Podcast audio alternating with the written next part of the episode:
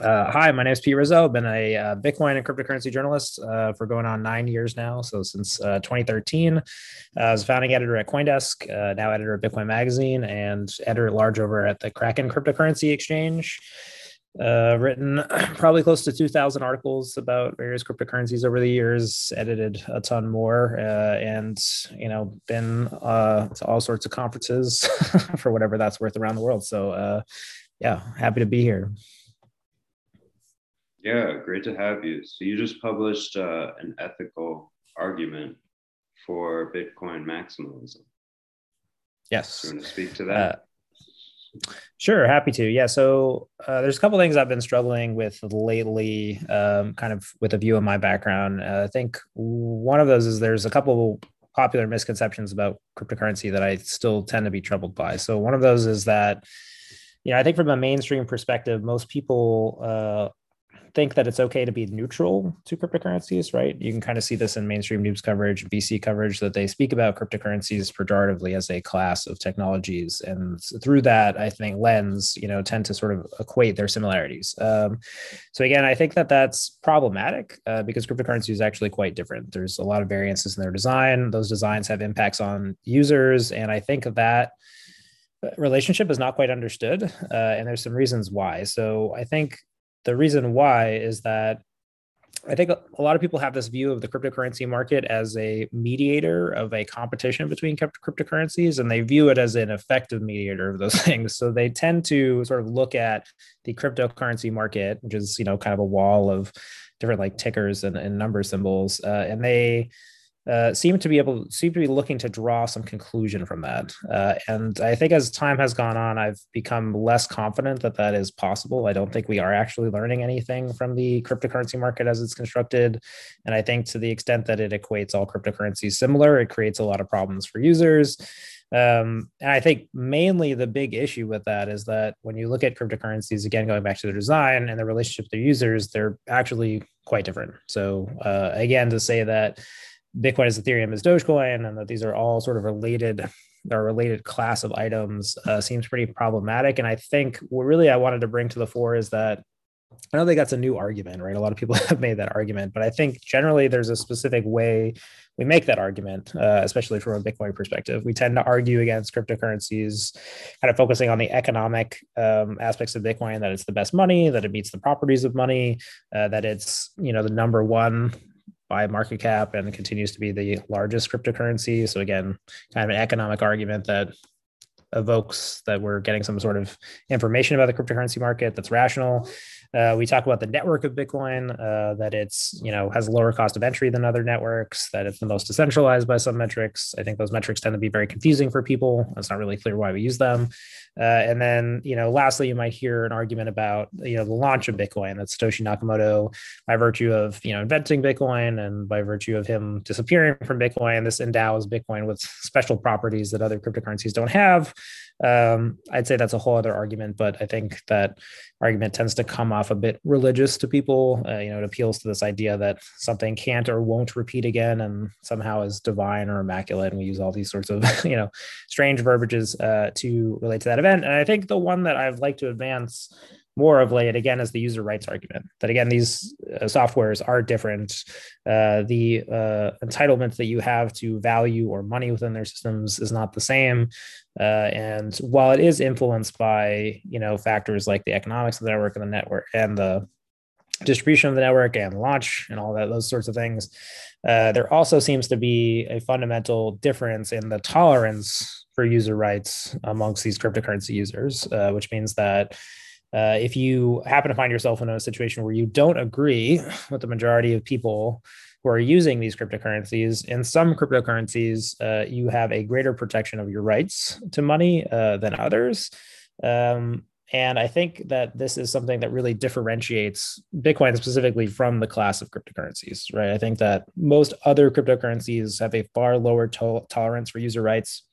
They're far less tolerant of dissent uh, and because of that, I would actually really question like whether they should be considered monies or public good monies. If, if, if you want to call Bitcoin that, I think again, it's Bitcoin sort of breaks classifications, so it's it's hard to really pin down what Bitcoin is. Uh, but I think if you if you look at it from a user rights perspective, it's actually very easy to differentiate Bitcoin as being offering the most protections for user rights. I would say offering more protections than the existing fiat money systems in a lot of respects, and then extending that even further, offering even more protections than what you would get from other cryptocurrencies. Uh, and from there, I think we can start sort of teasing apart um, you know, some sort of meaningful analysis on what, what these different things are. Um, because I think some of the other lenses to look at it, uh, while not wrong per se, there's nothing wrong about making the argument that, that Bitcoin uh, most satisfies the properties of money. Uh, I just wonder how effectively we're reaching people there, especially when, again, one of the core problems here is that people keep looking at the cryptocurrency market, they assume that's rational, and then they sort of you know assume that these things because they're appreciating in us dollar terms are doing good things. So there's like a moral equivalency with uh, how much price appreciation is happening that again uh, i think from a more scientific perspective uh, just doesn't really serve any purpose. Right. So do you want to dig into what uh, user rights are guaranteed by bitcoin specifically and how they how they differ and how maybe they can't be really bootstrapped into existence to the same extent that Bitcoin has been? Yeah, that's a good question. I mean, certainly there is no Bitcoin Bill of Rights that I'm aware of, right? There's nothing that we've come to that formalizes this. And I certainly, to the extent there would be a central body that could propose such a thing uh, in Bitcoin, that also does not exist. Uh, so, as far as I can figure it, I mean, I, it, it does seem like you are, as a Bitcoin user, and that the Bitcoin user group acknowledges certain rights. Those rights would be, you know, one, the irrevocable right to your money, right? When you have a set of private keys on Bitcoin that is associated with your Bitcoin, uh, there are almost no conditions in which you would be separated from that. Uh, and I would say up to and including this is the most important part i think you disagreeing with other people who are using that software right so i would actually say that if most if if all cryptocurrencies offer you the ability to use money i would say bitcoin offers you the right to your money and it makes that almost irrevocable again i think we've seen instances where that has been challenged and um, you know there hasn't been any conditions under which that has ever been you know you have some individual has acquired a pair of private keys uh, of bitcoin and through some instance uh, was denied those through some aspect of the technology, right? So that's never occurred. Uh, I would say that everybody has the right to review and propose code, right? So Bitcoin is open source. I think that's well known. A lot of other cryptocurrencies are open source, and I think that right seems pretty you know copyable through the ecosystem through the other ecosystem of cryptocurrencies. Um, you know you have the right to validate transactions and the economic rules of the system. Again something that a lot of other cryptocurrencies claim to offer but there's probably different degrees of access there. Uh, so I know we could get into that. Um, but i would say you know probably the two biggest differences for me from that rights lens are uh, one, the right to a known money supply and predictable issuance. I think you know a lot, a lot of emphasis on the Bitcoin 21 million supply cap tends to focus on the you know supposed arbitrariness of the 21 million number and not really on the properties that having a set number allows. So again i think through a user rights lens you know that what does the 21 million bitcoin supply offer you? Uh, well it offers you as the user some right or guarantee to a known money supply a known rate of issuance and expectations about how the bitcoin economy will evolve that are again far and away above anything we see on the fiat system and far and away above anything that we see in the cryptocurrency system. Again, in the cryptocurrency system, it's, it's by choice, but it's it's still a meaningful differentiation, right? So for example, on Ethereum, we've seen the issuance policy change a few different times. There is no supply cap. Uh, so from a user perspective, you don't have a guarantee to either of those things. In Bitcoin, you do. Uh, is it uh, something that you know we can call a right um, i don't know i think this is a framing that i like to use because i think it shows you what bitcoin provides right? In the bitcoin system you have the right to a known supply a known issuance policy and you even have the right to compete to that issuance right? If you want to go buy a bunch of bitcoin miners and you want to run them in your house or you want to purchase some location there's there's no one who will disenfranchise you or put some barrier uh, to you doing that other than maybe a national government as we've seen in china. So you know uh, terms and conditions apply. Uh, so and I think the last one where I really cover in the piece, and I think this has been the most hard to kind of separate out over the years, is, and this is where really what I think makes Bitcoin very unique is I think at Bitcoin you have the right to dissent. Uh, so you have the right to one once you enter the bitcoin system once you opt in voluntarily uh, you can continue using the bitcoin system again up into and including in situations where you disagree with the majority of the users and i think of all the things that differentiate differentiate Bitcoin, I think this is the biggest differential uh, because what you observe in Bitcoin is a few phenomenons that I don't think have been really well understood for what they are. But you, I would say that you don't see them anywhere else. So, a good example would be in Bitcoin, we've had several upgrades over the years that add additional functionality to the blockchain. So, most notable of those was SegWit. Taproot is coming up in about a month. Um, in both those cases, you can continue using Bitcoin without upgrading to those things. Uh, and there are, are historical user groups within Bitcoin that continue to run older softwares that don't actually use any of these features. So a good example would be there's a specific group within Bitcoin that continues to run the Bitcoin code and maintain the Bitcoin code that Satoshi worked on independently of the Bitcoin core developers, and they continue to use Bitcoin. they continue to have Bitcoin that's worth the same as any other Bitcoin. They can exchange those Bitcoins with anybody else, uh, and they continue using Bitcoin in all the same ways as the other users without those additional features that other people have opted into. Um, so again, just kind of drawing that distinction. Uh, if you look at that case in, let's just say, pick another blockchain like Ethereum, uh, it is almost always the case that everyone there is running the same set of features and rules. And anyone who has at any point opted into another feature set no longer exists from the perspective of that ecosystem. Uh, so to make that really kind of real for people, um, you know, there are individuals within Ethereum in the past who've decided they don't want to use uh, certain features that other people uh, use, and in that case, they've simply they no longer have their their Ethereum. Their their Ethereum technically exists, like it exists on that blockchain, uh, but for all intents and purposes, uh, you know, if they decide not to upgrade, uh, you can make the argument that they are, and this is the argument that I would make, is that they are disenfranchised, right? If you make the decision to dissent within that group, uh, your only real solution in that case is to appeal to the market for your rights. So a good example would be if you go back to the historical schism within Ethereum. Uh, there was a point at which the blockchain split. Uh, it, it split over the ethical conduct of an individual. Uh, a certain group of users decided to continue recognizing this individual's right to money, and the majority did not. They simply chose to build another blockchain in which this individual did not have the money that they had on the blockchain. Uh, and that individual was forced to go to the market, appeal for their right to their money, and eventually convince that the rest of the cryptocurrency market uh, that in order for them to keep using their money, uh, they had to have to recognize the rights. So again, I think that that inherently means that there's a different relationship going on here, right? In one case, you have a user in Bitcoin where you are absolutely guaranteed your right to that Bitcoin up to and including you disagreeing with things that a majority wants and where you can continue coexisting with those other people without following the rules systems that they would prefer and the other cryptocurrency systems in which you you really see that in order to advance the veneer of technical progress at the rate that their investors require uh, what they do is they operate in such a way where they make changes in a way that pushes out any major any minority group. They simply stop existing from the standpoint of their economies. Um, and again, I think you see a lot of justifications for this. So one of them would be that, hey, what we're doing is not Bitcoin, so we don't have to do these things that Bitcoin does. Um, again, uh, open verdict on that, right? I, I don't actually know if we can claim that other cryptocurrencies have achieved something different from Bitcoin. I prefer to look at Bitcoin as a evolving financial system that will continue to expand exponentially with the rate of human progress. Uh, I don't think that we've seen any claims that other cryptocurrencies satisfy a more, you know, a smaller value proposition. Uh, to to really that there's a lot of evidence there.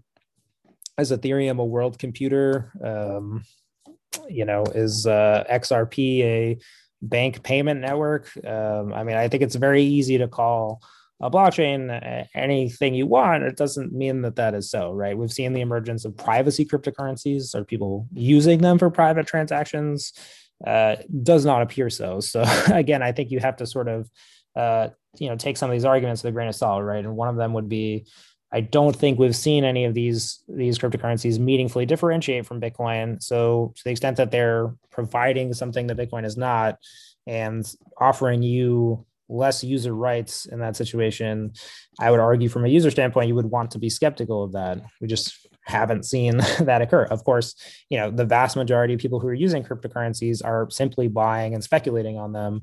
Uh, they're using these value propositions to justify their investment and to convince others to go in on that investment. And you know, for all intents and purposes, this con- this continues, right? And I think, um, you know. Uh, because there's no way to prove that these things are are not happening as people say it just goes on right there's just uh you know, people buy and sell cryptocurrencies. They claim that these cryptocurrencies are different things, um, and there's no way to adjudicate these disputes. Um, you know about what it is that they really are, right? So I think you know a lot of them exploit, you know, that relationship. Uh, you know, again, in order to um, offer different features than Bitcoin, quote unquote. But usually, in all cases where you find that this uh, happens, it's it's it's generally at the expense of some group being denied the ability to continue working with that chain, uh, without which they wouldn't achieve that rate of technical progress that they have. And again, that's the big claim, even that they are, even that they are achieving that, right? So it becomes a claim. So, is there a better or any form of ownership outside of uh, Bitcoin at all? I mean, I don't want to say true ownership to qualify it, but I don't, I can't think of anything else that you can keep um, without having it debased or having to pay to simply hold? Well, I think this is the question, right? If you start to tease apart uh, cryptocurrencies and you start to think of them as the in the way that I've really framed this language is, you know, if it's true that they're always deferring to the majority, and if the majority in all these cryptocurrencies sort of sets the rules, and as a minority, uh, you don't exist, you cease existing, right? It, I think it's pretty easy to clear see how you, if you believe that you are getting some form of property rights from these cryptocurrencies, are in a weaker position there, right? Your property rights are essentially only valid up to the point where you agree with the majority, or the or to the extent that you want to form a minority, the market agrees uh, to guarantee your rights, right? So I, I think that's the the distinction there, and I and I, I would agree that there's still some discussion on this because I don't think anyone's quite framed it this way prior to me writing about it, and I'd say that I I'm not sure I thought about it, you know, very completely before. Is that in Bitcoin your guarantee is absolute within the code. When you have a set of private keys, there's there's no point at which you know that will be revoked from you. So in your in your point you know ownership is absolute. And the other cryptocurrency systems it seems that ownership is always occurring at the tolerance of the market in some way either the tolerance of the majority of the participants in that system or the tolerance of the market to tolerate your minority dissent. And i think that not to get too philosophical here, though we're, we're probably already there, that uh, there are a large group of cryptocurrency users who believe that offloading that type of morality to the market is okay and that it's actually preferable to the situation that we have with governments today in which if you want to opt out of a government currency there is no option right? So i think uh, it's a degree spectrum right? The people who argue for fiat currencies i mean obviously their viewpoint is pretty clear. They're oftentimes denying the idea that bitcoin exists or has any legitimate technical claim at all. Uh, they often believe that you know governments should have the right to issue money uh, you know on behalf of the people and then manage the financial finances of the nation uh, for those people on the premise that they're democratically elected. I think the cryptocurrency group, you know, by and large, feels that anything that is not that, and any system in which the use of cryptocurrencies is voluntary, voluntary, uh, is preferred to that system, right? So they see it as a meaningful advance. I think the response from the Bitcoin community has been to say, that isn't enough. You have to absolutely guarantee the user the right to money. And any area where you would have to appeal to some majority or to the extent they become a minority, appeal to some market systems to support you, uh, you're essentially putting that user in a position where their right to that money uh, is not as guarantees as, as it could be. And I think in Bitcoin, you're right that the, the guarantee is absolute. I think the question then becomes sort of like, what is the utility of a lesser guarantee? And to the extent that that lesser guarantee exists, does it make those cryptocurrencies a different class of thing? Uh, and should users be able to enter into that class of thing with the reasonable expectation of that? Because again, I think one of the problematic things is a lot of cryptocurrencies are essentially claiming that they are providing what Bitcoin is providing. You can even see this in kind of the writing of figures who I would say have a nuanced opinion on the space, right? I think Edward Snowden put out a piece yesterday arguing against central bank digital currencies. Won't go there. Uh, obviously, those you know uh, repeat a lot of the problems of the fiat system. Uh, but you know, even he equates Bitcoin and Zcash and Ethereum and these other cryptocurrencies as as as offering the same user rights. And I think there's an, even a line in his piece where he essentially, you know, says that he says that all cryptocurrencies, being decentralized cryptocurrencies, offer users the same rights. And I think that is emphatically not true if you actually examine what's happened. Yeah, I, I'd agree with you. I'm I'm still curious how, um, if, if you could explain how it is that a newer or you know better Bitcoin could could never catch up because I've heard you say that before. It's Bitcoin is is the one, and even a direct copy of Bitcoin is is not Bitcoin. Mm. Uh, well, I mean, again, never say never is a tough thing, right? I think Bitcoin, if you look at it as a system, there's a lot about it that seems very unique, and I think you can take different lenses on this. I think certainly Bitcoin is more unique than the cryptocurrency market would lead you to believe, right? If you look at if you go on a coinmarketcap.com and you look at the list of cryptocurrencies, you know, the inherent inference in the design of that system is these are all similar uh, competing systems. I tend to look at Bitcoin as being an innovation. Bitcoin is something that was invented, uh, and I've, I've thought a lot about over the years about what it actually means to be an, an invention. I used to call Bitcoin an innovation, but I actually don't think that's fair. I think we've seen a lot of innovations over the years, right? Whether it's the smartphone or or the PC or what have you. I think Bitcoin is an invention. And the way that I would describe that by making a very tight definition is that uh, it, uh, it, there, there was a rule or law previously in the world and it has invalidated that law. So a good example would be with the Wright brothers inventing flight. Like, why did they invent flight? Well, because previously, prior to them being in North Carolina that day and flying a plane in the air, uh, it was a fact that human beings could not fly. Uh, so that was factually true up, up until literally that moment. And every moment thereafter, uh, it was true that humans had, had attained the ability to fly. Uh, so I think if you look at that as the barrier for invention, that it, it, it invalidates a prior rule to the world. Uh, with Bitcoin, prior to Bitcoin, you needed a third party to manage any money supply. We had never invented a technology that, that removed that. Uh, so any money system that that had ever existed before then, uh, and actually put in place by humans, right? You could gold was a naturally occurring phenomenon. Always required a third party operator, and Bitcoin invalidated that. It allowed you to it allowed humans to manage a money supply uh, without any central operator. And I think you know we now live in a world where that's possible, right? A lot of cryptocurrencies essentially are claiming that they're they're doing different things uh, with that invention, or they're claiming uh, that that invention needs to or should be different. And but you know you can go to whole museums where there's flying contraptions that people thought would work, and you know just never flew, right? So I think you know you saw this a lot earlier in the days of Bitcoin where uh, people would compare Bitcoin to the Model T. They'd say, "Oh, it was a great car," but there's going to be new cars, and every year there's going to be a new car that comes out. Uh, so Bitcoin is just the first one, and you know, if you own a Model T now, well, you know, good luck getting on the highway because you're going to go 20 miles an hour.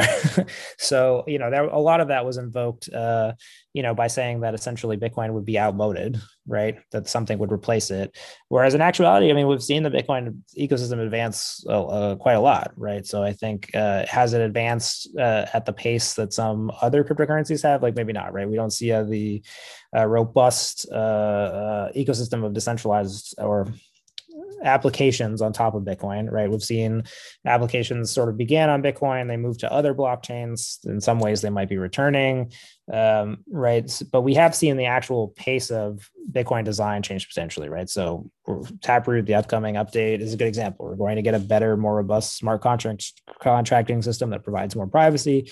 Um, but I would say in that case, uh, there's no user rights trade off. You simply either want to opt in optionally to using those different features and if you don't you can still use bitcoin.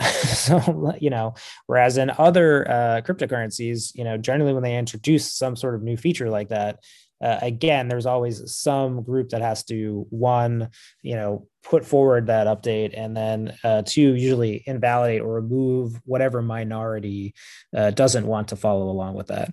Right. So there, the the the technical progress there comes at some cost. Uh, the cost is, is is the ability for users to have the same rights and guarantees. Right. Bitcoin, I think, has found a way to uh, both update meaningfully and increase, you know, the quality of the technology that users enjoy uh, without having to make those trade-offs for user rights. And i think some of the most fundamental debates in bitcoin uh, have all, always been over that.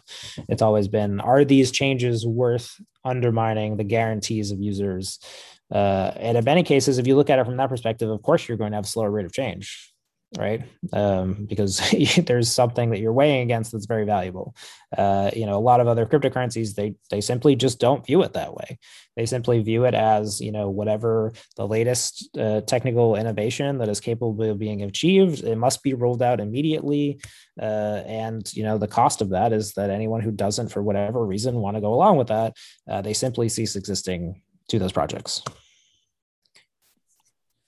So Saifedean posits that for what it does, Bitcoin has no competition in this world. Therefore, as a final settlement layer and like guarantor of rights, um, we don't need to change it or update it. So, so, what do you think about that? I mean, there are certainly a lot of people who would argue for that. They would argue for that Bitcoin is a protocol that uh, needs to be quote ossified, that it needs to stop changing uh, because these updates essentially every time they occur, uh, they they may put user rights at risk, right? Or there's some, you know, uh, I mean, essentially you see that when Bitcoin a very conservative culture developed because you know the the developers uh, who are working on the projects um, they attempted good faith updates that happened at various times that just didn't go as they planned. Like, so the probably the most famous one was in 2013. Uh, they wanted to just put forward some routine upgrades to the code. They wanted to make some software improvements. And then through no fault in the actual code that they produced, but through how that code interacted with another kind of third party software that Bitcoin relied on. So at that point, it used a software called, uh, I can't remember what it was, Berkeley DB. So essentially, this was the program that made the blockchain something you were able to save, right? So rather than making its own version of something that would compress data in a file for you to store the blockchain, it used some, you know, third-party service to perform this very minute function for the Bitcoin system.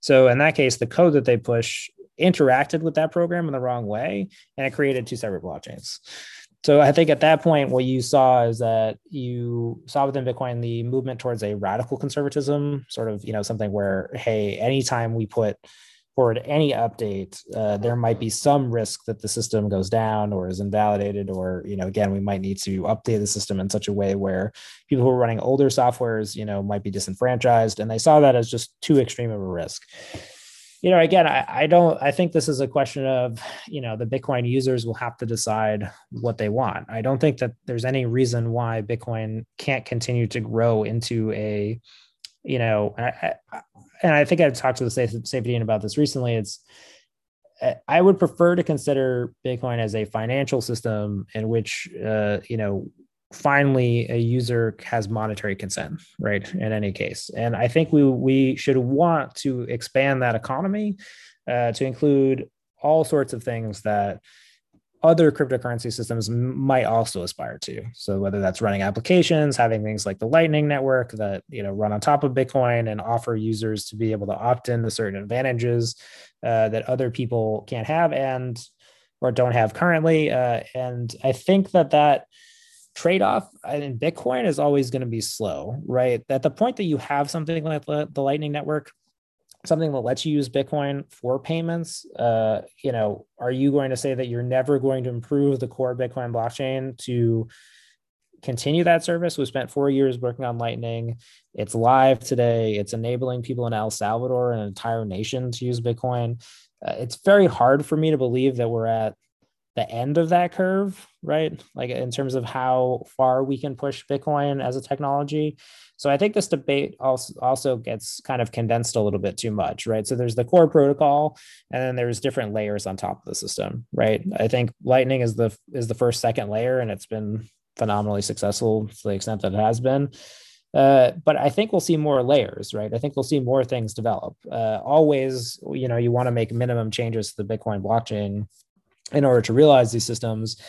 I'm not a hardcore proponent of uh, like total ossification because, again, I think that um, Bitcoin is a system today that's only limited by human ingenuity. So why would you draw some constraint on that? Uh, I agree that that always has to be uh, buttressed by, you know, we have to continue to guarantee users the same rights that, that they've been guaranteed by Bitcoin. That's the inherent challenge, right? That's why uh, I think the extent that other cryptocurrencies um, appear more competitive, uh, they're simply obfuscating this lens. They're they're they're simply, you know, they're simply positing that this trade-off doesn't exist or they're positing because bitcoin uh, will be limited therefore something else should exist and we will create it so it seems that the rights are guaranteed insofar as you can protect you know one particular piece of information um, and unfortunately like all information is by definition copyable so to my mind the future will see a lot of Bitcoin banks and centralized institutions mm-hmm. custodying. Well, I mean, there, there already are. Yeah, I mean, yeah. I don't even think that's. A, I don't even think that's a future case, right? There are uh, large custodians in Bitcoin, and that have facilitated Bitcoin's rollout, and and will continue. Mm-hmm. Yeah, would, what what do you think about that? What do you think about the future? Do you think users are being usurped of their fundamental rights, but and how do we combat against that?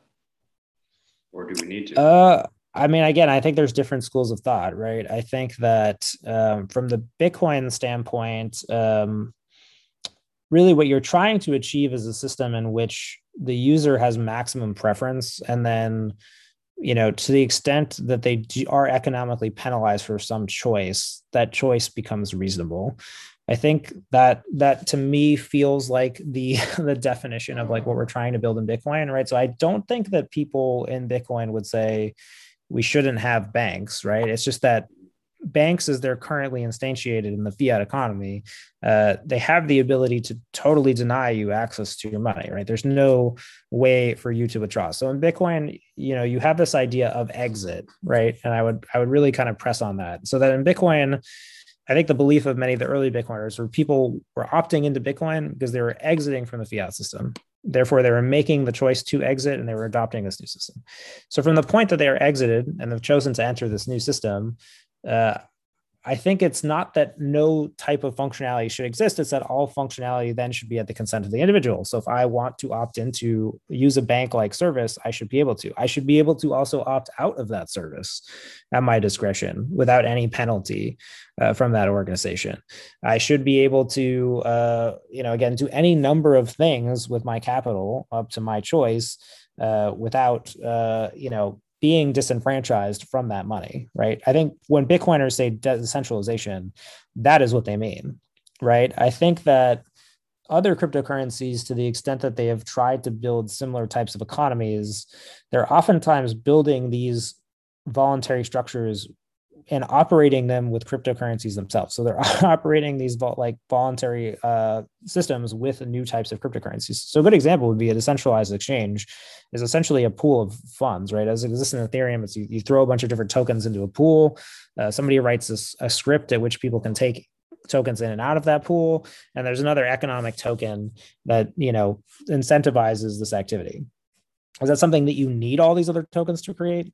Absolutely not. You'll you'll probably see systems like that uh, happen on Bitcoin with, with smart contracts that move Bitcoin in and out of these systems. Uh, but through the seigniorage of creating a new cryptocurrencies, you're able to inspire a lot of use, right? So I think this is one of the things that obfuscates. It makes it really hard to tell like what's actually going on in the other crypto in the greater cryptocurrency ecosystem, is because they can just create new money supply for any new coin that they launch. Um, it becomes very easy to stoke demand. Demand is implicit because you've introduced a token value and you're able to drive it to some you know higher amount of use through uh, really an amount of effort that might not be so high right in bitcoin you had a period where bitcoin was worth nothing and then bitcoin monetized bitcoin was data it was almost like the spontaneous creation of life. You have data that was valueless and and, and Bitcoin crossed that chasm, right? It became life, it became value. Uh, in other cryptocurrencies, they just operate on the assumption that that it's a it's a state of the world that they take for granted, right? Um, so are, is there real growth in these other cryptocurrency systems? It's it's oftentimes like very hard to tell. It's like we may want something like a decentralized exchange of Bitcoin, where again you just pool a bunch of assets together, create some script by which people can enter and exit uh, those assets, and that there's some monetary reward for whoever's putting funds in the pool and whoever's you know some cost paid by ever whoever's withdrawing them there's nothing about that design that would require like an independent currency that is uh, you know floating based on the use of that uh, protocol. So again, I think um, I think you have to remember that there's a couple you know different visions of the world sort of at war here, right? I think Bitcoin existed to stop the creation of new money, right? To offer people the right to a finite supply to the money, and then to promote voluntary economic structures on top of that. I think to the extent that other cryptocurrencies appear to be moving faster than Bitcoin and creating those things, they're often doing so because they are withdraw they're they're not offering their users a right to a known uh, money supply or in many cases they're just printing or creating new forms of money uh, to incentivize behavior. So you know again from a perspective of economics, do you even know that the, the behavior would have rationally occurred in absence of that incentive? It's very hard to tell. So then you get, you know, you get a lot of arguments about are people really using decentralized exchanges for anything useful? or are they simply using decentralized exchanges uh, as they exist on Ethereum? Uh, you know, because there's the allure of U.S. dollar gain, and to the extent that they're doing that, is that a valuable human human action to take? So again, I don't know if that's too complicated. I mean, it, sure, it's very complicated, but again, this is why I think it, it tends to be obfuscated. It tends to be hard for people to understand, and um, you know these are things as a society we have to collectively manage right we have to we have to come to terms with bitcoin was invented we have to come to terms that the invention of bitcoin allows the creation of other systems that may do things with that invention that are not good for people and we may have to decide what that means for us right so the pure anarcho-capitalist you know standpoint would be you know, Bitcoin exists. It's the absolute money, but I can't stop anybody from using any other cryptocurrency. I don't want a government to stop them from using any other cryptocurrency. And, you know, to the extent that they want to claim that these cryptocurrencies are any other thing other than Bitcoin or that whether they are Bitcoin or better than Bitcoin, I can't stop that. So therefore, uh, it should endure. Um, is that how societies have generally proceeded with things? Not really. Generally, there's some sort of central regulatory government organization that tries to you know intercede in these things or put some sort of labeling on these on these different inventions uh, or you know again try to step in in a way that protects users in some meaningful way i would argue from the standpoint of someone who's participating in the cryptocurrency market it is obscenely hard to get enough information to understand how you are how you are participating in that. Uh, you're really greeted with a sheet of numbers that all seem to be appreciating in U.S. dollar value, uh, and a stack of white papers that include thousands of terms you've probably never heard before. Uh, so again, expecting the cryptocurrency market to provide some rational data on what is going on here, uh, to me seems very optimistic. It could be happening, but I, I mean, again, I, I just, I just don't know what you would do um, in that situation other than buy a bunch of cryptocurrencies and try to make dollars. And I think that's what a lot of people are doing, right? So from the standpoint of Bitcoin, proponents um, you know we that is another fight that we have to have now right we not only have to defend bitcoin and argue why it's better than the existing fiat system we have to argue why bitcoin's better than this other cryptocurrency system we have to understand it we have to be able to argue against it effectively um, and I think we have to be able to, to, to, tell people what's going on in those systems. And in many cases, right, the, the obfuscation is a deliberate part of the tactics of the people who are who are engaging in it. Yeah, if you take just some term, if you just take decentralization, for example, there's a lot of things flying under the flag of decentralization nowadays, but that there's not many things that term can apply to that sustain themselves without some sort of you know proof of stake or authority maintaining them. And you know bitcoin is like the only of those things that i can think of. But what does decentralization mean to you Uh, yeah, I mean, I think decentralization means that uh, as far as we've figured it out in Bitcoin, it means that uh, there's a maximum number of peers, right? So there's a maximum number of people who are actually running the software, right? Uh, let's just, let's just imagine for a second that Coin Market Cap had a had a figure that said number of people running the software.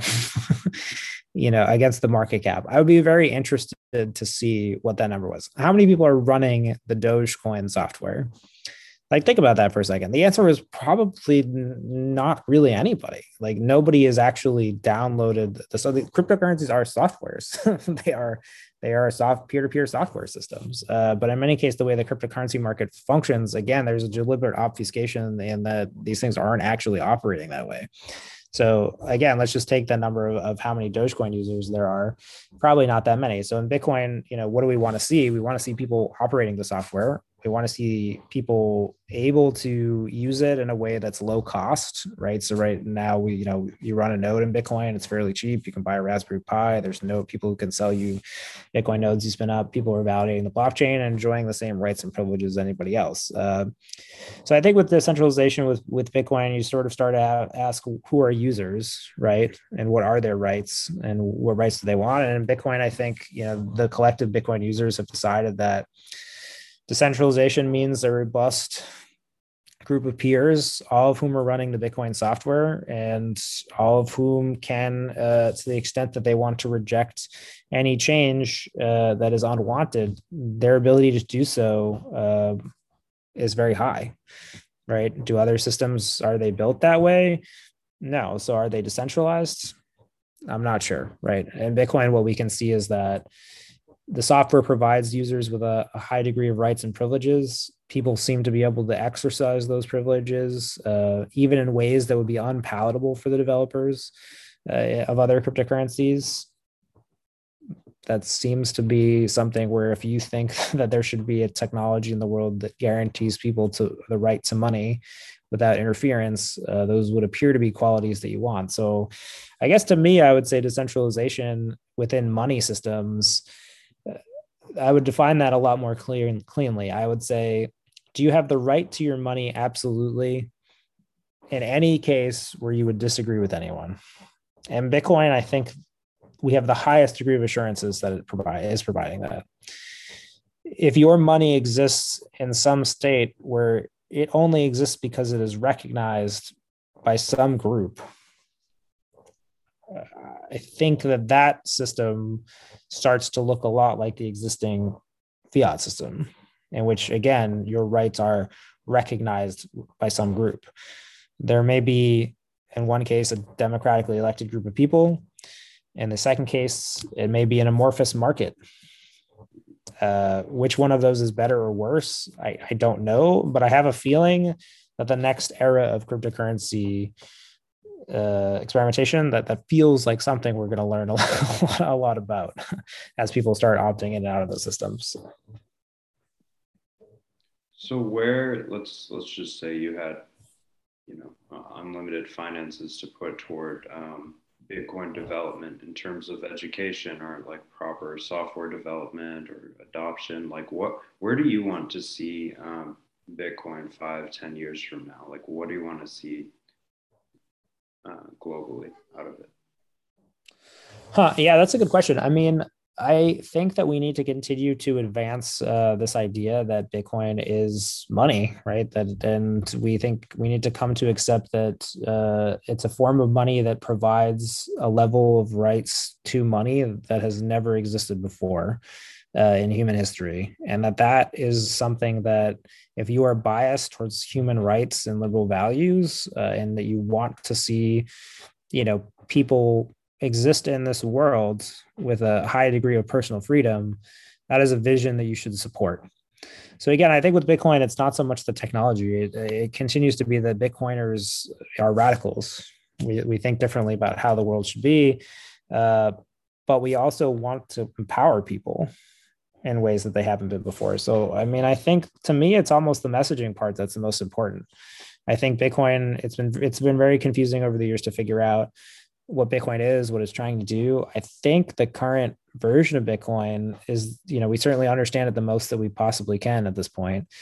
Um, I think we've learned a lot about the Bitcoin system over the years. Um, I'm not sure Bitcoin always was what it is now, uh, but the fact that Bitcoin is what it is now is important, right? There are various periods in the Bitcoin history where we might not have ended up with the Bitcoin that we have now.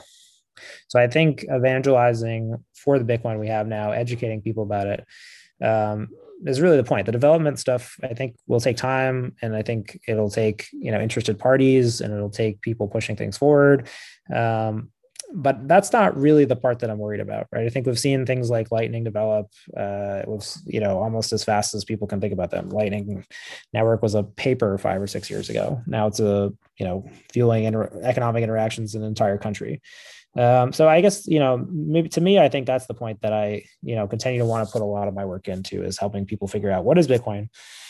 Uh, you know we can be deep in it all day, but for a lot of the people they're still accessing it for the first time. Um, you know we've got to tr- we've got to try to give them some answers about this thing. What what my big worry is i think in like 30 years or whatever you know where whatever your timeline is where bitcoin if you believe in hyper bitcoinization i think hyper bitcoinization is going to be a very troubling time for a lot of people. It's going to be an immense period of upheaval in the world. And i think we should try to give people in that moment as much empathy and understanding as we can by owing them an explanation for what this thing is. And I think that to me has has become sort of my uh, motivating operation. I think that that change is going to be jarring for people. I believe that, that that change is needed, having the time to examine the arguments, but I don't think that people are going to be in the position uh, where they're going to be very friendly to that change if there's not something that can help them understand it.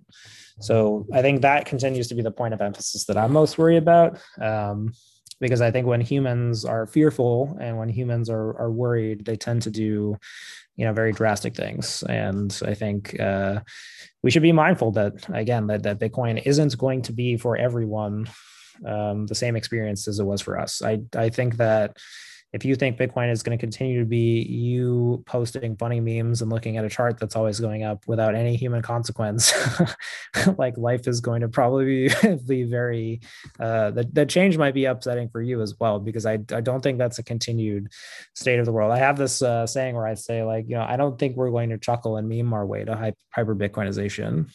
I think the fact that we're still chuckling and memeing about hyper Bitcoinization uh, probably tells you a lot about where we are. And I think it's worth thinking about the later stages of that where it becomes threatening to people and it becomes destabilizing to people. And I think in that point, oh, we, we will owe them some explanation for, for what is happening. Um, and so I would hope that we can, at that point, provide them uh, what I would want in that situation if it was if it was happening to me. Yeah, for sure. I I kind of see an um, intermediate, uh, like near term future where countries who are dollarized, such as El Salvador, continue to, or they dollarize through Bitcoin, um, and we collapse like the amount of world currencies to just a few. Um, I think cryptocurrencies like help perpetuate this idea that there there is a market of some sort for competing currencies, also like government currencies, and what do you think like the US dollar plays in this in this role going forward for Bitcoin or do you think they're totally like orthogonal to each other? Um, I mean, I think that um, you know one of the examples that used to be touted a lot that I think is probably worth thinking about, or that I seem to think about more than most people that I know, is that yeah, look what happened with Amazon and Walmart. Amazon came out, leveraged the internet, and bootstrapped itself, but Walmart still exists. Uh, if you look at that analogy, you can think of the US dollar as Walmart, you can think of Bitcoin as Amazon, right? So, what does that say to you? Is that generally technological changes of a certain magnitude, they, they happen over decades, and usually you end up with a couple competitors generally one of which was part of the older system but just had the capital to continue innovating and you know stay pace with the disruptor. Um, so yeah I, tend to look at the e- commerce like revolution as as a good analogy. It's something that's going to take a long time because i think you know again not everybody has bitcoin today sure they might have a way to gain financially from that disruption, but I again I'm I'm not really sure about that, right? Like people also gain they also have something to gain from the continued the system that they're currently part of perpetuating. So, you know, those two incentive structures will also be at war for some period of time. So, yeah, I guess I like to look at the e-commerce thing. I I, I think the U.S. dollar will find a way to be competitive for some time. I think that. Um, you know, I'm not sure how it'll play out. I think, you know, th- there's reasonable case to think that, you know, Bitcoin will eventually kind of exist in a state where, you know, there's a few other world currencies that are competing against it. Um, I'm not sure why it wouldn't, right? These certainly the US has a network effect that can leverage, I guess, you know, if they want to issue some sort of central bank digital currency uh, type thing against Bitcoin but I, you know, I always try to kind of go back and explain people that curve, right? Where it's, you know, what is the trajectory for Bitcoin? It's well, Bitcoin was invented out of nothing and spontaneously monetized on the internet, and it will one day likely be a major competitor, if not the dominant player on the world currency exchange, eh, like a stage, right? So that's the narrative that I would expect to see.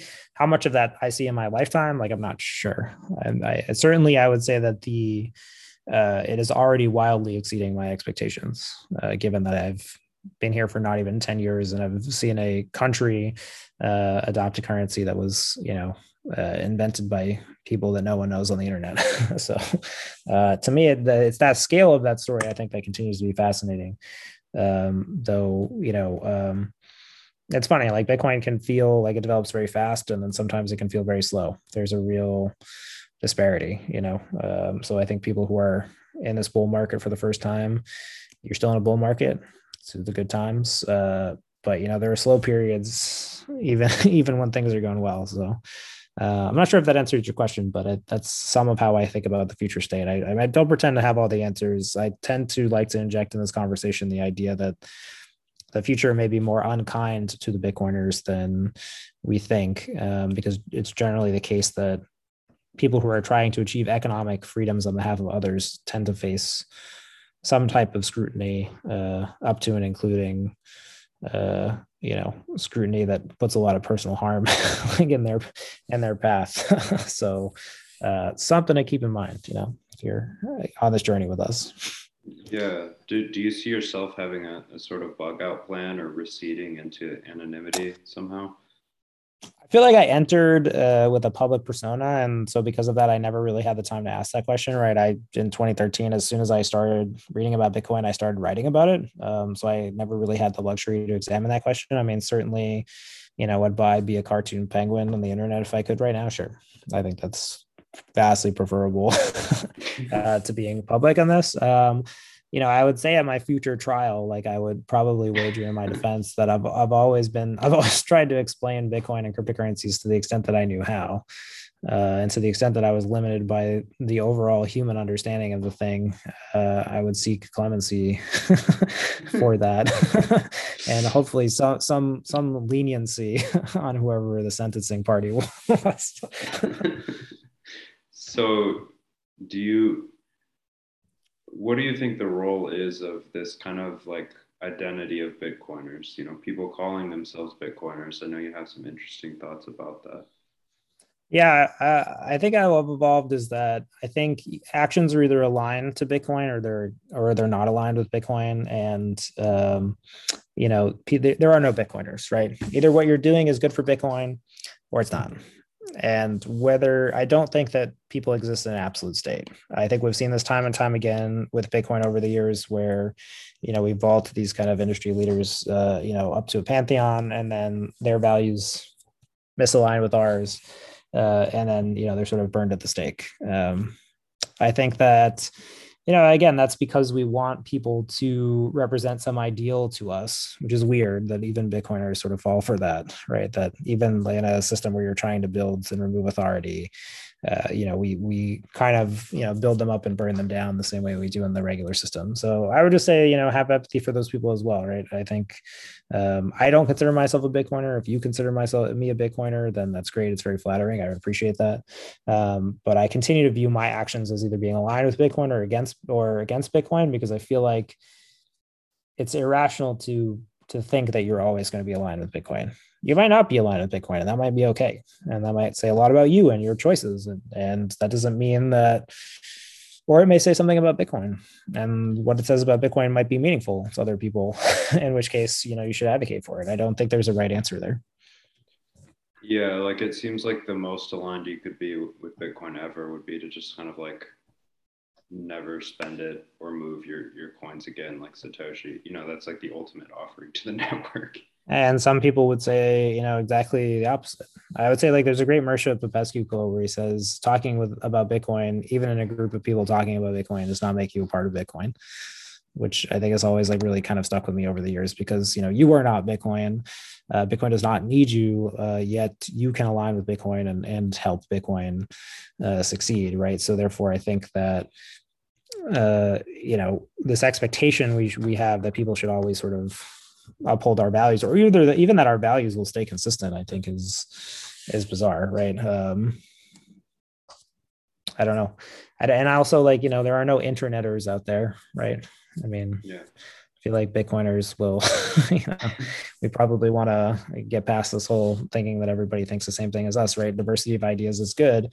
Um, but again, I think we need to continue to understand where we're building right i think there are some questions uh, you know you can already see within bitcoin i would say you know I'm not sure what it means to build on Bitcoin these days. I think we've had so many arguments about what, what Bitcoin is. I think, you know, you, as these kind of things develop, you can lose part of something else, and then you'll have to go and ask questions and and say why have we lost that. But I think that, you know, I, I appreciate people who ask meaningful questions about Bitcoin. I think that's something we should all aspire to um, as we try to figure out how to move this thing forward together. I think that. Uh, ideas that there should be some sort of philosophical or ideological purity. I mean, those have also never really served movements very well. So I will probably try to, to distance ourselves from those. So, what are your um, just general pieces of advice for someone who's lost in this kind of like altcoin and Bitcoin space, insofar as they understand the two to be mixed? How do, we sort this out besides reading your piece?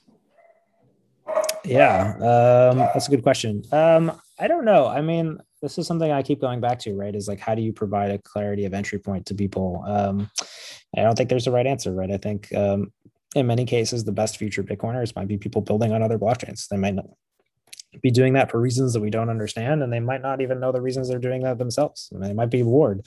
Maybe they just want to be entertained, right? Um, I think the most compelling argument that I've heard for Bitcoin to date is again going back to this sort of rights argument that that Bitcoin is aligned with with human prosperity and and our our values as as a species.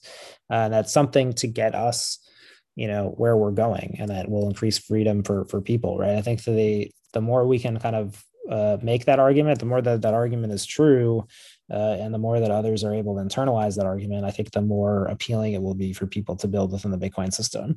You know the appeal of the cryptocurrency market right now is get, uh, get rich quick right? Bitcoiners are not here for that. The more you can tell people that you're not here to get rich quick uh, i think you know the more that people will start to realize that bitcoiners and bitcoin is different you know we're not here for us dollar speculative gains like if you want to buy dogecoin and you want to sell it to your friend uh, in the top of december that's great. Someone is buying the other end of the ch- trades. Actually, I strike that. I will say something to people, people who are in the cryptocurrencies. So if you're engaged in other cryptocurrencies, uh, someone is buying the other end of your trade. So just remember that. Like if you decide to unload, uh, you know, your bags uh, wherever, someone has to buy that. So when you sell the top, someone has to buy the top. So think of that other person. That's great. Any um any closing remarks for today? I think that's probably as close as it's going to come, but I appreciate the time. I mean, you can find more of my work on Bitcoin Magazine, of course. Uh, I publish some long Bitcoin history stories if you're interested in that for Bitcoin Magazine. Otherwise, you can find my more kind of opinion column content over on Forbes and, uh, you know, continue to work on open source grants and giving for the Kraken cryptocurrency exchange. So if you're working on a cool Bitcoin open source project and you need some financial support, uh, love to hear from you.